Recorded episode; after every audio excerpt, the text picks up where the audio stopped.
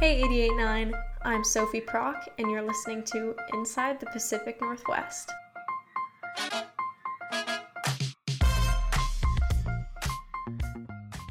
Welcome 889. I'm Sophie Prock, and today I'm here with Phil Bytheway, a radio fanatic of the Pacific Northwest. He spends much of his time working in different radio stations around the Seattle area and also has a sticker collection. And Phil, how many stickers are in your collection? Well, that's a tough one. Somewhere around 50 to 60,000. That is quite a lot. And yep. what prompted you to start collecting all these stickers? Well, I used to tune the AM band for distant stations, and every once in a while, when I wrote to them for a confirmation, they would send me a sticker. And I kind of like the stickers as well as the confirmations. So I kind of do both now. That's awesome. Well, we have stickers from 889 on their way to you. So I hope you're excited about that. Uh, that's very cool. And also, you're involved in a lot of radio. So explain that and what jobs you do and how you help out. Well, mostly I've been volunteering, and the volunteer positions generally wind up doing office chores like answering the phone, putting stamps on envelopes, folding things, licking things. Uh, one of the things that I did do at King FM was that they had a huge amount of library CDs that they had to collate into their system. And I spent like five weeks, five or six weeks, four hours a week, collating them into the system right before they moved their offices to the uh, Opera House. That's awesome. And what do you love about radio so much? Why do you do it? Well, that's a tough one. Well, I do it because I like to listen. I like classical music, so I listen to King FM, but I also got interested in listening for stations all over the US, Canada, and sometimes the world. And I do that on the AM band, which is a lot harder than shortwave, but uh, it's also a little more rewarding because you get to hear a lot of local stuff that you normally don't hear on shortwave. Mm-hmm. That's awesome. That's really inspiring. And I love how much you've put yourself out there and really started to listening to not just the local stations, but also in Canada as well, but also appreciating those local stations around you. I think that's really cool. Absolutely. What does it mean to tune the AM band? Okay, so typically the AM band is like what you used to have in your car the radio, and, which unfortunately now is mostly FM and CDs. Anyway, if you tune between the local stations, you will hear other stations in distant lands, like all across Washington and sometimes even on, on the East Coast. And if you're really careful, you can hear stations in Japan, Australia, China, and even uh, Europe. I tune around and I try to write down some details in order to get a verification that I actually heard the stations. Sometimes you can get those. That's really cool. I don't know if you've heard of it, but there's a website called Radio Garden and it's it's a bit different than just listening to your car radio, but it shows you a map and then it has thousands of red dots that you can click on and you'll be able to hear and this is online you'll be able to hear radio stations from countries all over the world. Have you have you heard about that? No, I haven't. But one of the things that that might be useful to one to a listener is to find out if what station you're listening to. For instance, you think you're on some frequency and you hear somebody talking about Pittsburgh, so you could go to that map and dial up a Pittsburgh station, and maybe if it's the same thing you're hearing over the air, you've logged it. That's so true. what's it called now? Radio? It's called Radio Garden. You should just be able to type that into a search engine and it should come up. Mm-hmm. Yeah. Yep, I can handle that. I think it's really cool, especially to see. I mean, being able to listen to the radio not only on a car radio or a stereo, something like that, but also on your computer. And I feel like it it brings up a whole new world of listening to radio. I think that's awesome. Yeah, essentially, that's what I what prompted me to start listening on the AM band. Obviously, the internet broadcasts are much clearer and easier to understand than a lot of static. So that might be a better deal if you're interested in content. Yeah. Well, that's really cool. I, I like, I will have to start listening on the AM band. That's really awesome. So you mentioned King FM, which is classical music, if I remember correctly. Correct. Mm-hmm. What station is your favorite? Is it King FM? Yeah, it turns out that is true. It's also a station I was able to volunteer at. Apparently, it's a little hard to volunteer at a commercial station, if mm. not impossible. Yeah, I can understand that. Yeah. You know, this just the, in the past month, I sent out a few emails to a few radio stations looking for an internship.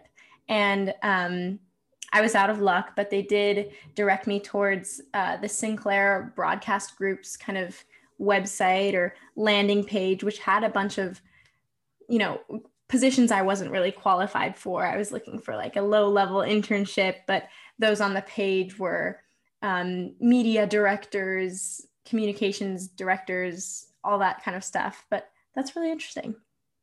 Well, a lot of the, the way to get into a commercial station, obviously, is via an internship. They do mm-hmm. allow interns. I tried to volunteer up at KCMS, and it turns out that since they're commercial, I can't volunteer there, but you could intern there. That's true. That's true. I'll have to look into that. So, you live in the Pacific Northwest, obviously. The show I air on 88.9 is called Inside the Pacific Northwest. Uh, how is radio different in the Pacific Northwest compared to other places you've been to?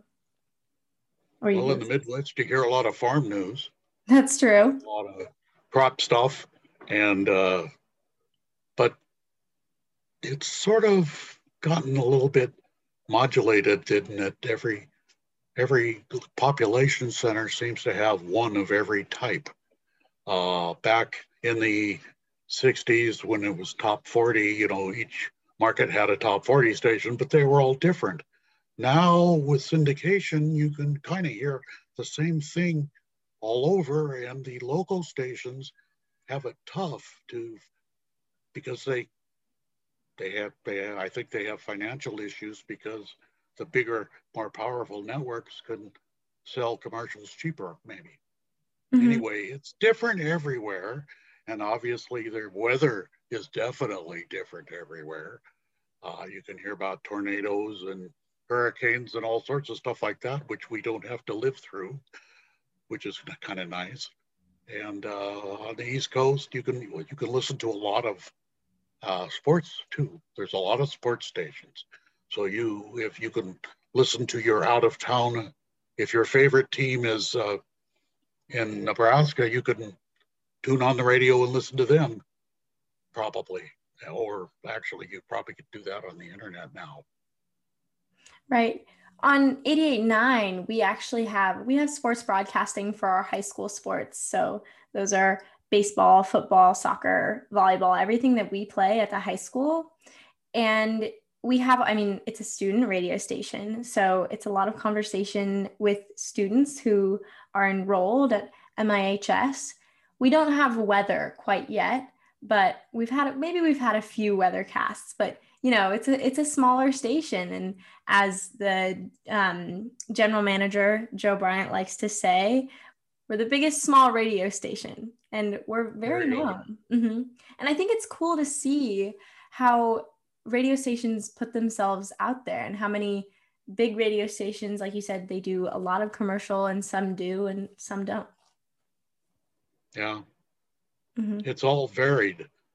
King oh. FM being on commercial, except they're doing their spring financial thing right now. So they're actually advertising themselves. Oh, really? Anyway. Well, yeah, you they want you to donate because they need funding for the rest of the year. Right. I mean, oh, it's semi-commercial. Semi-commercial. Or tar- targeted commercial. They're not selling Geico insurance or anything like that. Understandable. Mm-hmm. So I didn't really know there was a station on Mercer Island until I was scrolling through what's called Radio Locator. Really? I found it. Yeah. Is, is, Radio Locator an online website like Radio Garden? Radio-locator.com. It's a uh, basically a database of radio stations in the US and Canada. That's and maybe cool. Mexico now, I'm not sure.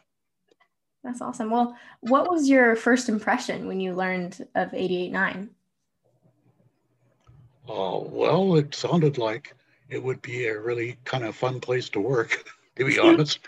yeah. Uh, I'm kind of, I'm retired now. I used to be an electrical engineer, I used to mm-hmm. design integrated circuits.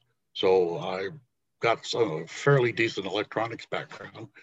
And my work at King FM didn't involve any of that, which was unfortunate. I was hoping that maybe I could find a place to volunteer to, I don't know, wire up the internet or something, but uh, I haven't yet. Uh, I don't know. It's a little hard to know about the, the, the local stations I've listened to off and on. Uh, they try to be very good at uh, catering to an audience, right. which is much better than some of the bigger stations that uh, you know cater to a lot of people, I guess, mm-hmm. and have big time disc jockeys or whatever you want to call them these days. So you guys are a lot more humble, so to mm-hmm. speak. Yeah, I worked at KCMU at the University of Washington when oh, I was cool. working there, which is now uh, KEXP. That's awesome. That's awesome. Yeah, I've actually I've listened to KEXP a bit, and I think the difference in a lot of stations, especially for our station, we're very much set on talking to one sp- one person specifically instead of talking to a whole population. So while we're broadcasting, we focus on talking to one person as if all of our listeners are one person rather than talking to a community or saying hello everyone or hello all something like that to make it more personal. I think that's cool. Oh interesting. I will have to uh, listen a little bit differently now.